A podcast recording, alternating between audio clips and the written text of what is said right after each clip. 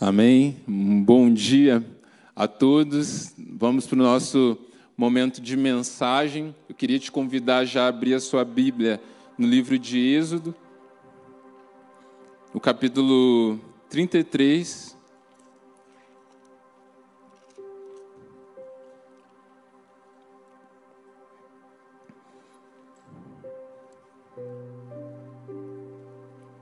Está lendo na versão NVI. Ah, antes de a gente ler esse texto, eu gostaria de orar com você. É, é um texto que tem queimado o meu coração, é, principalmente nas duas últimas semanas.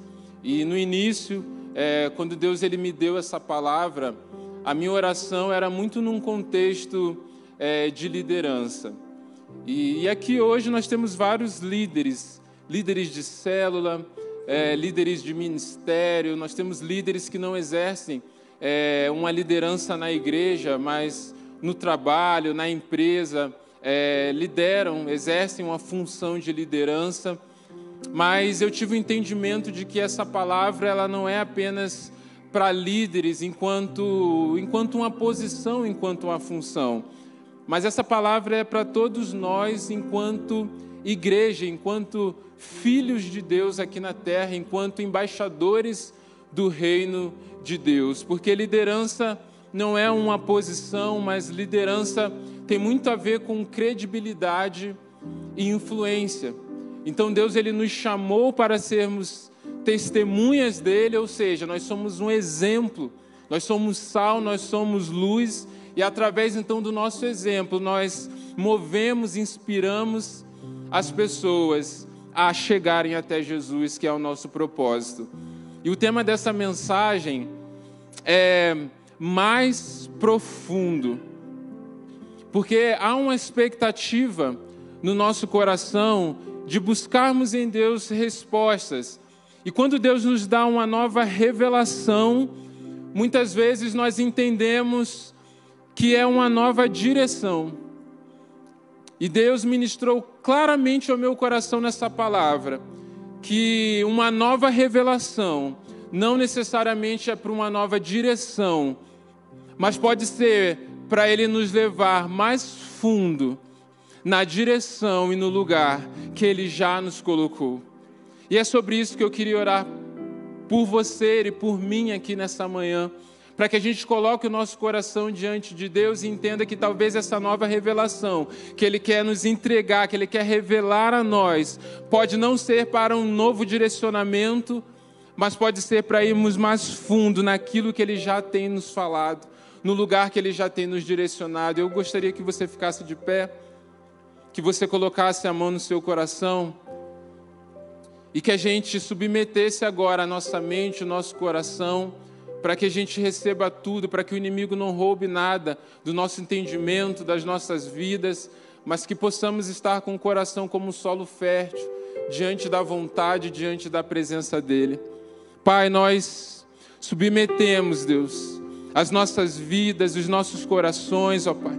Nós, como igreja tua, Pai, queremos ouvir a tua voz, ó Pai. Queremos, ó Pai, entender, ó Pai, e conhecer, ó Pai aquilo que o Senhor quer falar conosco, Deus. Por isso nós abrimos o nosso coração, submetemos, ó Pai, o nosso coração, a nossa vontade, a nossa vida ao Senhor, abrimos a nossa mente e clamamos que o Teu Espírito Santo nos capacite, ó Deus, para que essa palavra, ó Pai, entre em nossos corações, encontre um solo fértil, cresça e frutifique em nós. É isso que nós oramos, em nome de Jesus. Amém. Pode sentar. Êxodo 33, nós vamos ler novamente uma leitura guiada. Então, primeiramente, nós vamos ler do versículo 1 ao 3. Diz assim: O Senhor disse a Moisés: Ponha-se a caminho junto com o povo que você tirou da terra do Egito. Subam à terra que eu jurei dar a Abraão, Isaque e Jacó, dizendo: Darei esta terra a seus descendentes. enviarei um anjo à sua frente para expulsar os cananeus, os amorreus, os ititas, os ferezeus, os heveus, os jebuseus. Subam à terra que produz leite e mel com fartura, mas eu não viajarei no meio de vocês, pois são um povo teimoso e rebelde. Se eu os acompanhasse, certamente os destruiria ao longo do caminho. Versículo 7. Moisés costumava montar uma tenda fora do acampamento, a certa distância dele, e a chamava de tenda da reunião. Quem quisesse fazer a sua petição ao Senhor, ia até essa tenda, fora do acampamento. Versículo 11. Ali o Senhor falava com Moisés, face a face, como quem fala com um amigo. Depois Moisés voltava ao acampamento, mas seu jovem auxiliar, Josué, filho de Num, ficava na tenda. Então Moisés disse ao Senhor: Tu me ordenaste, leve este povo. Mas não disseste quem enviarias comigo. Declaraste: Eu conheço eu o conheço pelo nome e me agrado de você. Se é verdade que te agradas de mim, permita-me conhecer teus caminhos, para que eu te conheça melhor e continue a contar com seu favor. E lembra-te que esta nação é o teu povo. O Senhor respondeu: Acompanharei você pessoalmente e lhe darei descanso. Então Moisés disse: Se não nos acompanhares pessoalmente, não nos faças sair deste lugar. Se não nos acompanhares, como os outros saberão que meu povo e eu contamos com teu favor, pois é tua presença em nosso meio que nos distingue. Teu povo e eu de todos os outros povos da terra. O Senhor respondeu a Moisés: Certamente farei o que me pede, pois me agrado de você e o conheço pelo nome. Aqui você conhece já um pouco da história de Moisés. Moisés é levantado como um libertador do povo do Egito para levar o povo ao lugar da promessa, a Canaã, a terra prometida. E aqui nós vemos então Deus ele colocando à frente de Moisés aquilo que ele queria fazer. Deus está renovando o chamado pelo qual ele já tinha dado a Moisés desde o começo, desde o início, quando o povo ainda estava no Egito. Mas eu gostaria de prestar muita atenção nos detalhes daquilo que Deus está propondo, daquilo que Deus está colocando à frente como um direcionamento e um chamado na vida de Moisés. A primeira coisa que Deus dá a Moisés é a direção. Deus fala assim: Olha, estou te dando um caminho. Vá, pegue o povo e suba aquela terra. Ou seja, Moisés tinha uma direção clara de Deus. O que é que muitas vezes nós que somos líderes, que temos um projeto, nós que temos uma decisão a tomar, nós que queremos viver grandes coisas em Deus, o que é que nós estamos constantemente pedindo a Deus? Uma direção. Senhor, o que, é que eu tenho que fazer? Quantas vezes você não foi na sua célula e você não perguntou, gente, ore, eu tenho uma decisão para tomar essa semana, orem para que Deus ele me dê uma direção clara. Porque nós sabemos que para a coisa dar certo, nós precisamos de uma direção. Então Moisés tinha direção. Mas Deus fala assim: olha, eu não vou dar apenas a direção. Eu vou enviar um anjo. E esse anjo, ele vai na sua frente. E ele vai te ajudar para que você destrua os heveus, os jebuseus, todos os zeus que tinha lá naquela terra. Deus fala assim: Eu vou dar uma capacitação sobrenatural para que você vença os desafios da caminhada. Então Deus deu a direção, mas Deus falou assim: não, eu vou capacitar também para que você alcance aquela direção. E aí depois Deus fala assim: e aquela terra é uma terra que mana leite e mel. Ou seja, Deus está falando assim: você vai ter recompensas, você vai ter frutos daquela terra.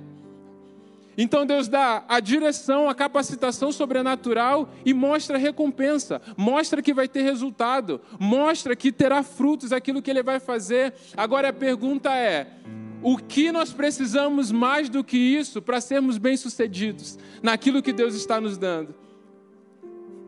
Cara, se eu tenho a direção, se eu tenho a unção, se eu sei que aquilo vai frutificar, eu tenho tudo o que eu preciso para ser bem-sucedido naquilo que Deus está me direcionando, para cumprir totalmente o meu chamado. Imagina você que é um líder de célula e Deus fala assim: olha, você vai abrir uma célula lá no bairro Portão. E todos os desafios que você tiver pela frente, eu vou derramar a unção sobre você para que você vença de maneira sobrenatural todos os desafios. E aí Deus fala assim: e através dessa célula, muitas famílias serão impactadas e serão salvas em Cristo. Essa célula vai multiplicar várias vezes e você vai conquistar vários bairros através dessa célula que vai começar nessa casa. Você iria ou não iria? Imagina se Deus fala assim: olha, você vai abrir uma empresa naquele ponto, naquela loja, e essa empresa vai ter esse produto, e tudo que precisar, eu vou prover de maneira sobrenatural. E através dessa empresa, através daquilo que eu vou fazer naquele lugar, você será é, abençoado, os funcionários dessa empresa serão abençoados, os clientes dessa empresa serão tremendamente abençoados. Quantos aqui não sairiam e falaram: opa, é claro que eu vou abrir. Por quê? Primeiro, porque é algo de Deus. É Deus quem está falando. Eu tenho tudo para dar certo, eu tenho tudo para vencer, eu tenho tudo para avançar. Eu, e eu acredito que muitos aqui ficariam satisfeitos com aquilo que Deus falou e falavam assim: Senhor, tá bom, tá assinado, já era, tô indo já, já tenho tudo que eu preciso. Mas o que me chama a atenção nesse texto é que eu ficaria satisfeito, mas Moisés não ficou. Moisés ele não ficou satisfeito com aquilo que Deus disse. Moisés não ficou satisfeito com aquilo que Deus colocou à frente dele. Porque Moisés era alguém que não estava prioritariamente preocupado em dar certo. Moisés era alguém que não estava preocupado, principalmente em ter reconhecimento. Moisés não era alguém que estava preocupado apenas em ser ministerialmente bem-sucedido. Moisés tinha algo que era mais importante. E o texto vai dizer que Deus falava com Moisés como quem fala com um amigo. Moisés era amigo de Deus. E quando Deus propõe todas essas coisas que são boas e que são de Deus, mas Deus fala assim: Olha, eu não vou. Moisés fala: Não, a minha prioridade não é dar certo. A minha prioridade não é apenas chegar no alvo. A minha prioridade não é apenas cumprir a tarefa. E ele, então, como um amigo de Deus, reivindica de Deus algo que para ele era mais importante. E eu queria ler novamente com vocês, chamar a atenção para o que Moisés diz para o Senhor. Ele diz, versículo 32: Permita-me conhecer os teus caminhos, para que eu te conheça melhor. Moisés não estava preocupado apenas em ir, mas Moisés reivindica a presença de Deus com ele, porque no coração dele, como um amigo, ele queria conhecer ao Senhor. E aí, Moisés inverte a lógica da conversa, porque antes era Deus falando: Moisés, olha, segue aquele caminho, eu estou te dando um caminho, Mas agora, Moisés fala: Senhor, não, não, eu quero conhecer os teus caminhos. E eu fiquei pensando quantas vezes eu não chego diante de Deus, falando: Senhor, abençoa os meus caminhos. Senhor, age, me dá um caminho para eu seguir o que eu tenho que fazer. Senhor, me dá unção para cumprir o caminho. Quantas vezes nós não vamos diante do Senhor reivindicando as promessas, o fruto dos nossos caminhos? Agora a questão é: quantas vezes nós paramos e buscamos em Deus conhecer os caminhos dEle? a vontade dele. Quantas vezes nós paramos e falamos, Senhor, não é a minha tarefa que eu quero saber, não é aquilo que eu vou cumprir, não é a direção que eu vou ser bem sucedido, que eu quero buscar de ti, mas eu quero conhecer aquilo que o Senhor está fazendo, aquilo que está no teu coração. É isso que Moisés queria saber. Moisés queria entender não apenas um caminho para ele, que daria certo, mas Moisés queria conhecer os caminhos do Senhor. Só que muitas vezes eu, eu penso que nós buscamos uma direção de Deus, porque nós queremos entender, nós queremos ter ciência das coisas, nós queremos a revelação para ter um entendimento maior. Só que a questão é que Moisés não queria apenas entender. Moisés queria conhecer. E entender e conhecer não são a mesma coisa. Um entendimento teórico e um conhecimento íntimo do Senhor não é a mesma coisa. E eu gostaria de pensar dois exemplos aqui.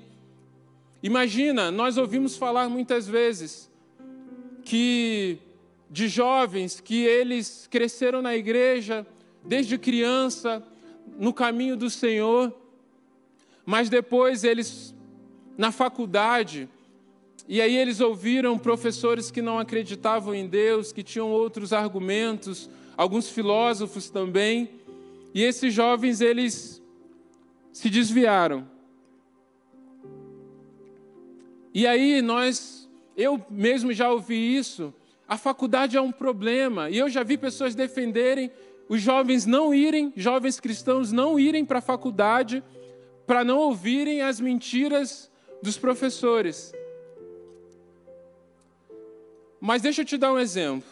Quantos aqui gostam de churrasco? A maioria. Então tá bom, olha só. O sabor do churrasco é muito ruim, beleza? Não come. É muito ruim churrasco. Beleza? Você acredita? Não? Então tá bom, olha, gente. Tá vendo esse microfone aqui? Esse microfone é branco. Beleza? Não? Ué, mas eu estou falando, olha isso. Essa cor aqui é branca. Não? Quantos professores de faculdade precisam para te convencer que o sabor do churrasco é ruim? Quantos professores de faculdade conseguem te convencer de que esse microfone é branco? É impossível. Por quê?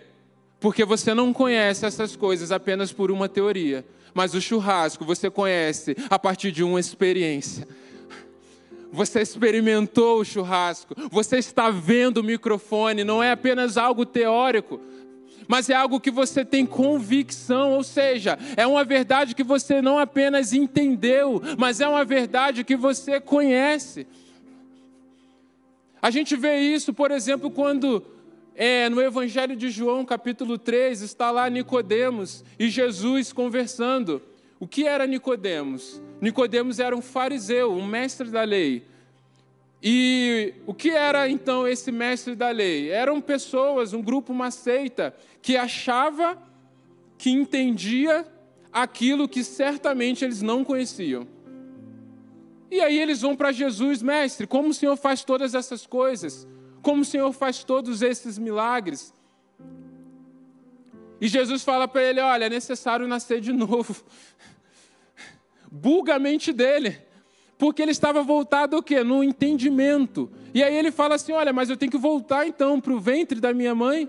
Jesus fala: não, é necessário nascer da água e do espírito, porque o vento, o vento sopra aonde quer. Você não sabe de onde ele vem, você não sabe para onde vai, mas você ouve o seu som.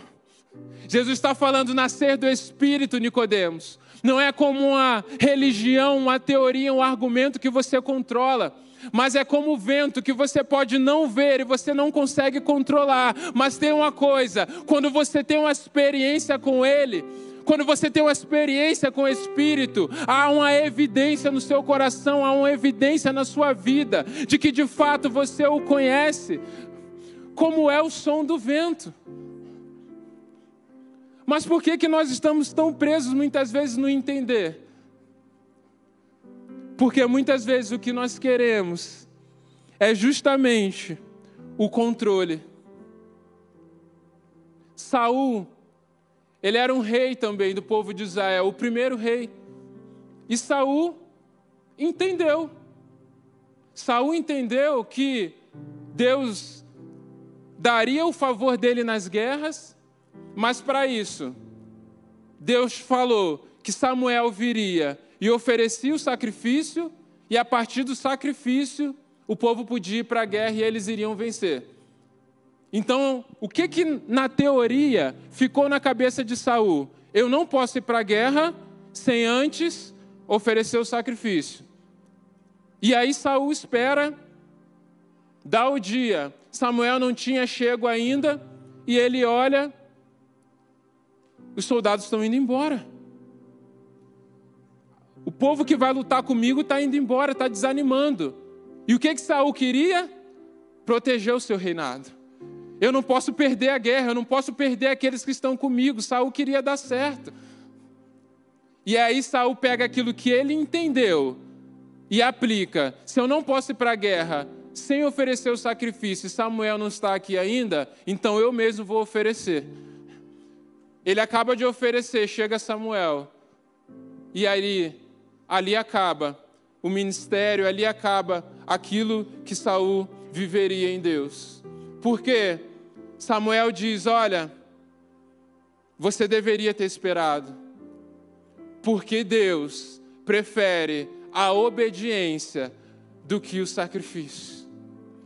Saul entendeu um direcionamento, mas ele não conhecia o Senhor. Samuel sabia que a obediência valia mais, por quê?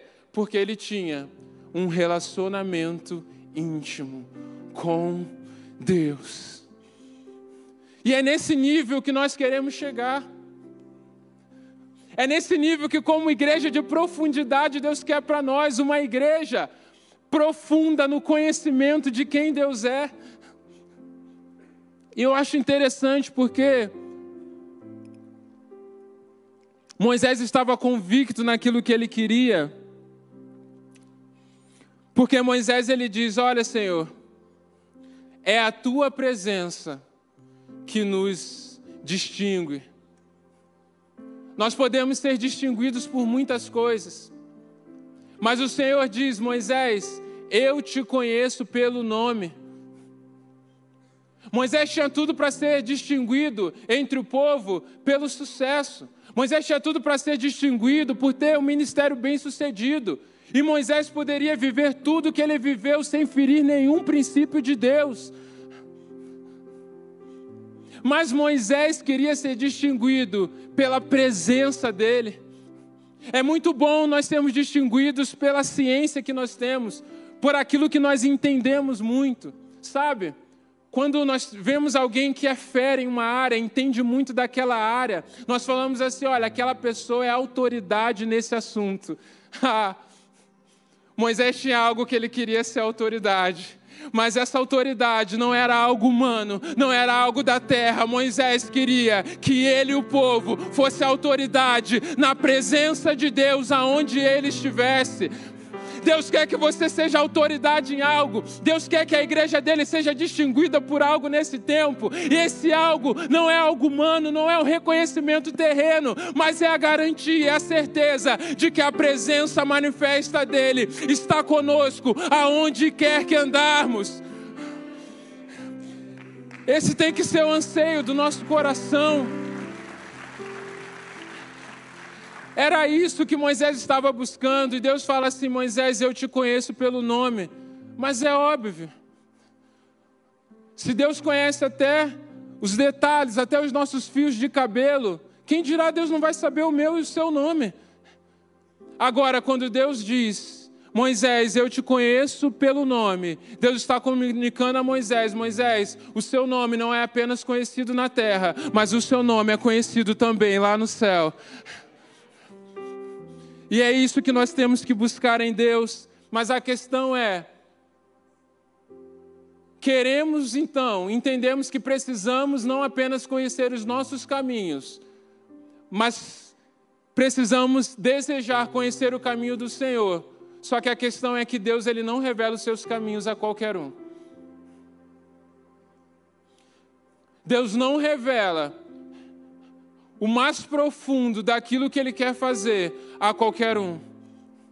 É por isso que ele é detalhista nas afirmações sobre a vida de Moisés porque ele está dizendo: não é a qualquer um que acessa esse nível de profundidade.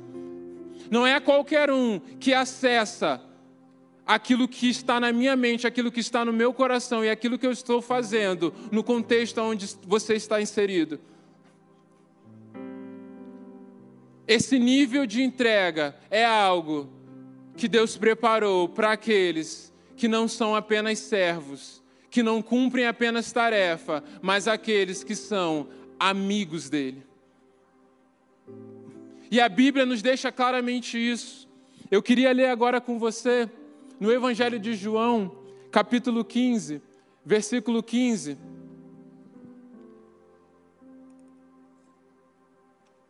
Diz assim: Já não os chamo servos, porque o servo não sabe o que o seu Senhor faz. Em vez disso, eu tenho chamado amigos, porque tudo o que ouvi de meu Pai, eu tornei conhecido a vocês.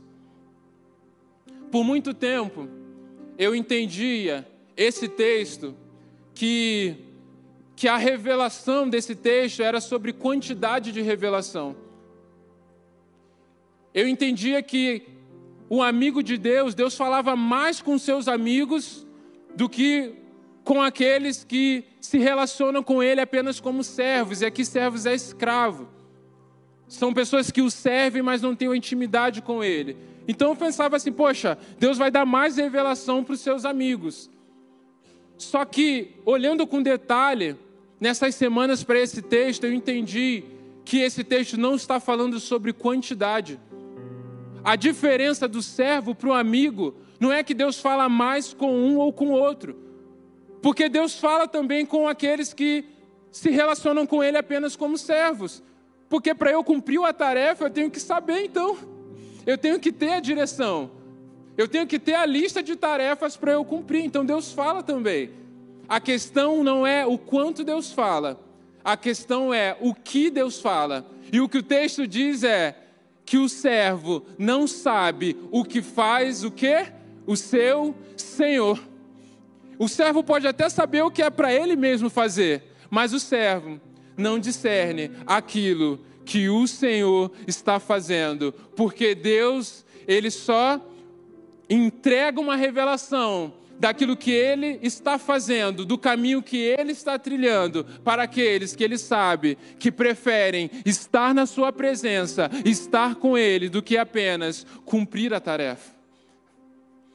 E eu quero não apenas esse texto, mas eu quero te dar também mais um texto que nos diz claramente isso, que é Mateus 16. Versículo 15 e 17 vai dizer assim: E vocês, perguntou ele, quem vocês dizem que eu sou?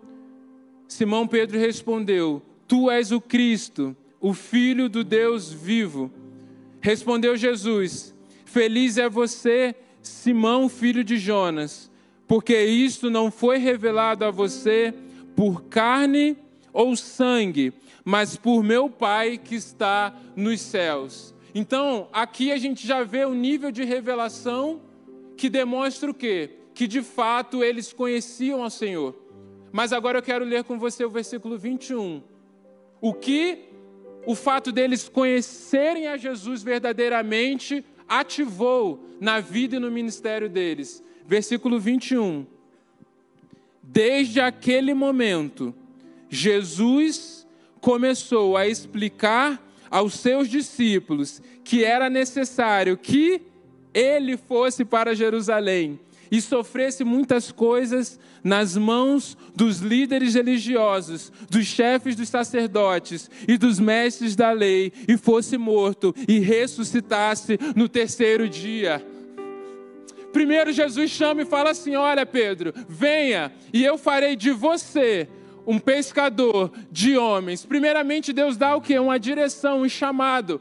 Mas agora, Pedro conhecia o Senhor, Pedro tinha uma revelação diferente. Agora, Jesus diz assim: a partir deste momento, a partir de agora, agora que você é meu amigo e você me conhece verdadeiramente, Jesus começa a explicar o caminho dele.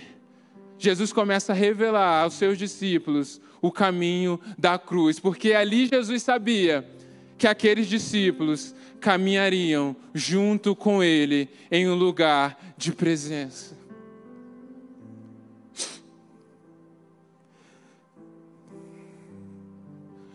Deus ele quer que a gente vá mais fundo.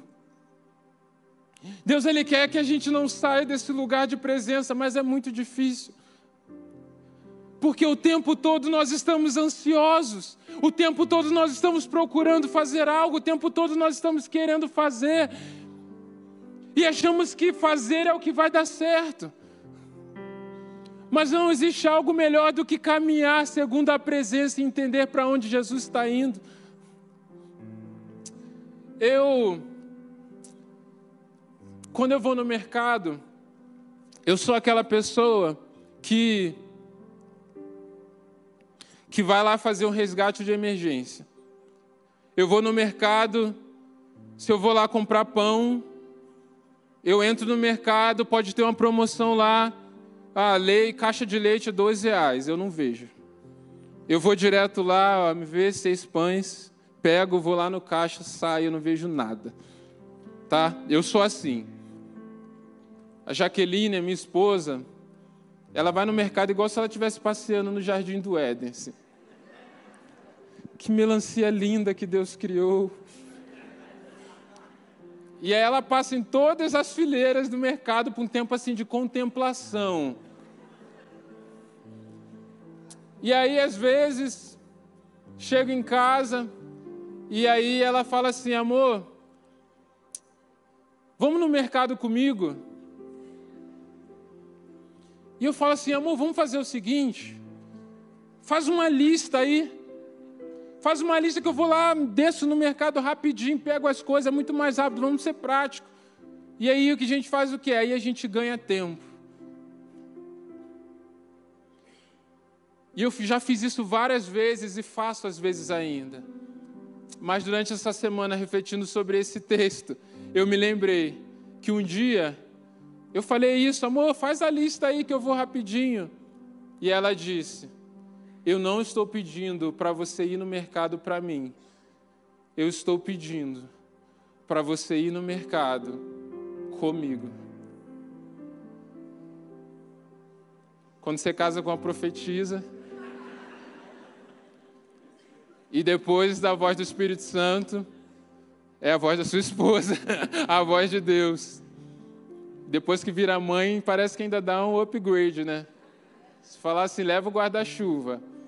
Baixa o espírito de Elias, uma nuvem do tamanho da mão do homem, mas a chuva cai. E, cara, o problema é que isso me fez perceber que eu sou assim com Deus. O problema é que eu entendi que eu estou diante de Deus muitas vezes orando, lendo a palavra e e quando Deus ele fala algo comigo, quando Deus ele traz uma revelação, eu já quero sair fazer, não, então vamos pensar aqui, vamos projetar, vamos cumprir, vamos, vamos avançar, vamos para cima. Eu fico ansioso para cumprir aquilo que Deus falou. E aí, sabe por que às vezes nós estamos buscando respostas e Deus ele fica em silêncio, porque Ele quer que a gente fique mais tempo com Ele. Porque Ele não quer que, que a gente saia para fazer. E muitas vezes o silêncio de Deus em relação à direção, às respostas, às revelações que a gente quer, é o amor dele agindo para nos livrar da tentação do controle, da tentação do dar certo, da tentação do fazer, do conseguir. Porque a gente entende que é o fazer que gera frutos. Mas o que em João 15 que nós lemos diz é que aquele que permanece, esse dá muitos frutos. E aí a gente faz, a gente faz coisas para Deus, mas não permanece na presença dele, porque a gente acha que o fazer vai gerar frutos. E aí a gente fica o quê? Ficamos ansiosos, ficamos cansados, e aí Deus fala assim: você precisa permanecer mais. E aí a gente fala assim, cara, mas onde eu vou conseguir tempo para permanecer na presença dele? Tem muita coisa para fazer, eu preciso gerar frutos. Mas o que que gera fruto? É o fazer? Não. O que gera fruto é o permanecer nele é o conhecer e prosseguir e conhecer a Jesus. A ansiedade é inimiga da profundidade. E a superficialidade está na moda.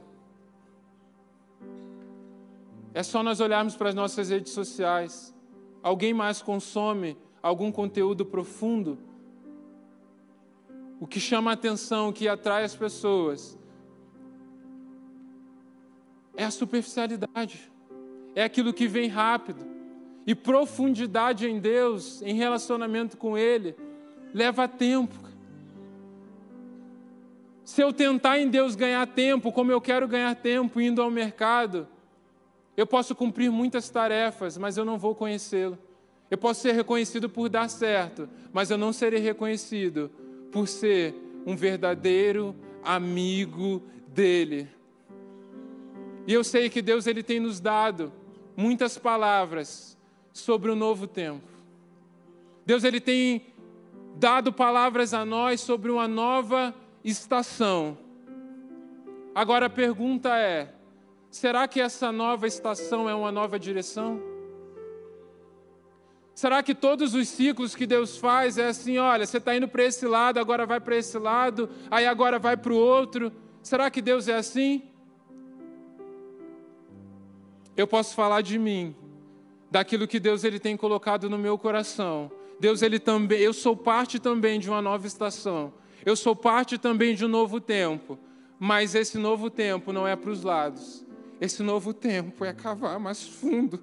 Porque lá no fundo também eu posso encontrar uma nova realidade. Só que parece que às vezes a gente começa a cavar enquanto está fácil, está tudo bem. E é quando começa a ficar mais duro que a gente começa a se perguntar pedindo algo novo. Ficou duro, chegou lá na rocha, agora Deus, fala algo novo, está muito difícil. Só que Deus quer que você perfure essa rocha. Deus ele quer que quando chegue duro é porque você cavou mais fundo. E o novo nível está se você continuar no lugar mais difícil de você ir além, de você perseverar no conhecimento, permanecendo nele. Eu creio que Deus quer isso para minha vida, mas eu creio que Deus valoriza também isso em uma igreja. Uma igreja que não está buscando uma nova direção, mas uma igreja que entende que a força está em mais fundo, está em bater estaca, está em continuar e prosseguir naquilo que Deus já nos direcionou. E para isso nós temos que ter um coração totalmente entregue a Ele. Porque em 2 Coríntios 16, no versículo 9, está escrito que os olhos do Senhor estão sobre toda a terra. Para o quê? Revelar-se forte àqueles cujo coração é totalmente dele. Deus, ele não revela os seus caminhos a qualquer um, mas ele quer revelar. E porque ele quer revelar, os olhos dele estão sobre toda a terra, procurando aqueles que entregaram o seu coração.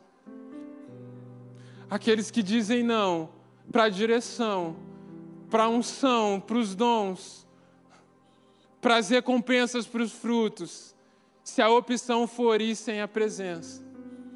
Se a opção for apenas dar certo, mas não conhecer mais dele, não ser um verdadeiro amigo dele. Os olhos do Senhor estão sobre nós aqui nessa manhã. E Ele está procurando aqueles que vão entregar totalmente o coração. E esses que vão entregar o coração, talvez hoje você não receba a sua resposta. Talvez você não seja tomado por aquele dom que você espera. Talvez hoje você não receba aqui nesse culto aquela recompensa.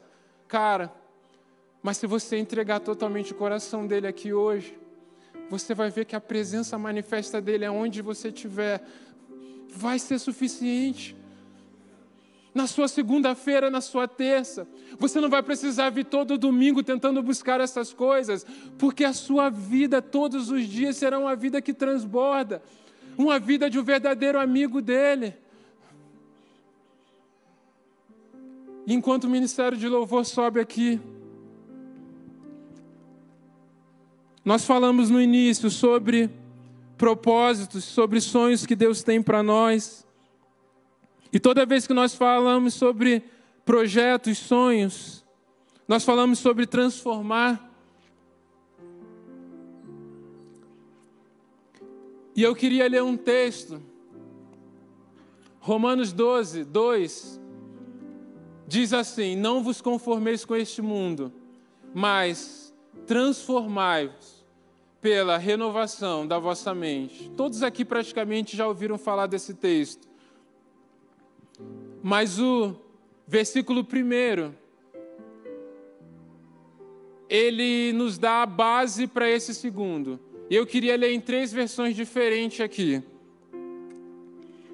Na versão ARA diz assim: Rogo-vos, pois, irmãos, pelas misericórdias de Deus, que apresenteis o vosso corpo como sacrifício vivo. Apresenteis o vosso corpo. Agora, eu vou ler na NVI. Rogo-vos pelas misericórdias de Deus que ofereçam em sacrifício vivo, santo e agradável a Deus. Agora na versão NVT, suplico-lhes que entreguem seu corpo a Deus.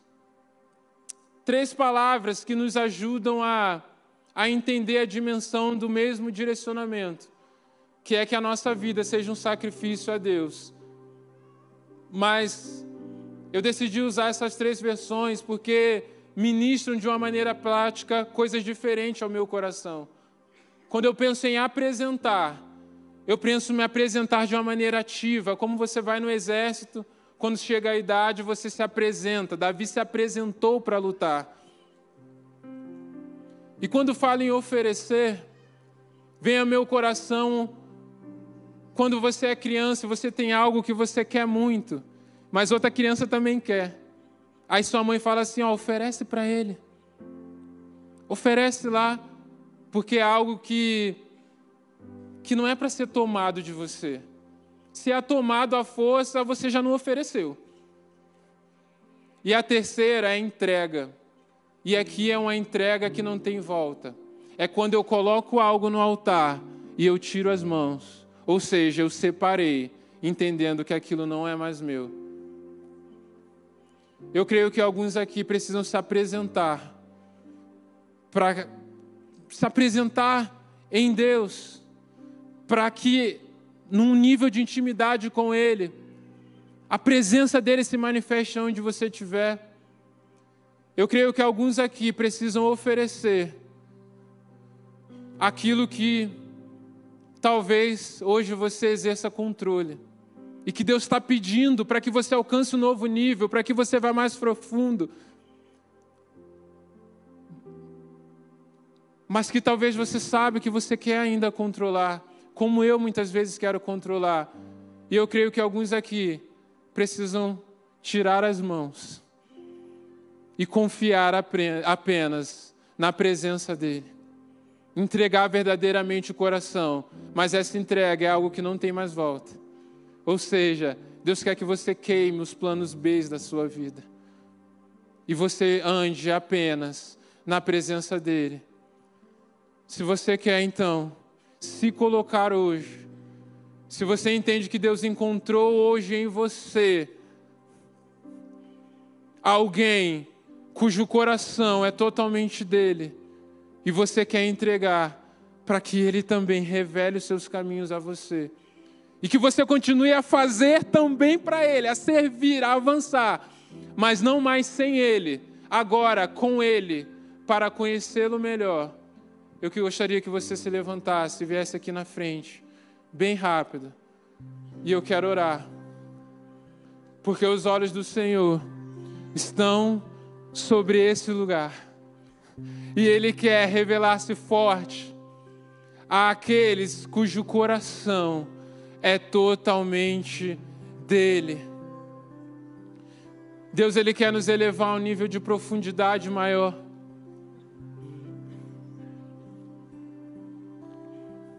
Deus, Ele quer te levar mais profundo.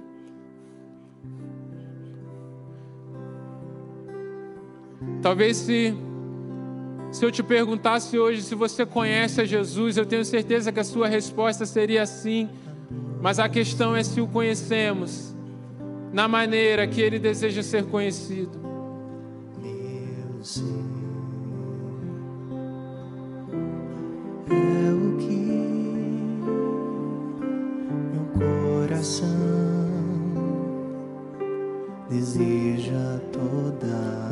se você tem algo que você deseja entregar, enquanto enquanto a música canta, deixe o Espírito Santo ministrar o seu coração.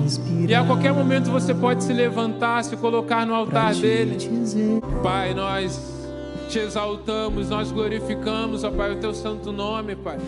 E nós, ó Pai, experimentamos hoje nesta manhã, ó Pai, um alinhamento sincero, ó Pai, de coração, ó Pai nós somos gratos, ó Pai, porque temos sido direcionados pelo Senhor, porque o Senhor derrama a tua unção sobre nós e porque temos colhido, Deus, os frutos, ó Pai, de servir ao Senhor, ó Pai. Mas hoje nós queremos ir além, ó Pai.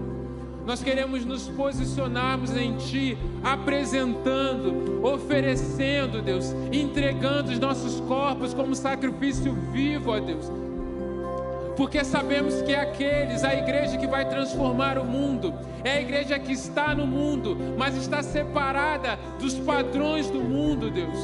Por isso nós estamos no mundo, mas o nosso coração é um coração totalmente entregue ao Senhor, ó Pai. E que em nome de Jesus, ó Pai, a nossa vida, ó Pai, as nossas prioridades, as nossas decisões, ó Deus, Comuniquem ao céu, comuniquem ao Senhor, ó Pai, aquilo que está em primeiro lugar em nosso coração, ó Pai. Porque, ó Pai, nós queremos sim, ó Pai, transformar e proclamar o Teu reino aqui na terra. Mas o mais importante é termos a certeza de que o Senhor nos conhece pelo nome, de que no céu, ó Pai, o nosso nome está marcado no livro da vida, ó Pai. E temos como prioridade sermos teus amigos, que o Senhor faça isso em nossas vidas, ó Pai. Que uma nova realidade comece a partir do momento que entregamos o nosso coração a Ti para alcançarmos um lugar mais profundo, para chegarmos na rocha que o Senhor tem para nós, ó Pai. Assim nós te exaltamos, assim nós te adoramos e engrandecemos o teu santo nome desse lugar, porque teu é o reino, teu é o poder, teu é, teu é a glória para todos sempre. Em nome de Jesus, ó Pai.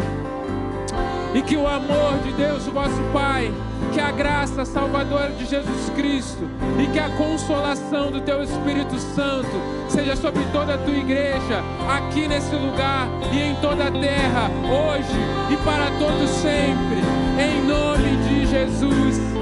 Amém. Glórias ao Senhor, que Deus te abençoe e que você vá com uma semana abençoada para desfrutar da presença dEle em todo tempo, em nome de Jesus. Amém. Glórias ao Senhor.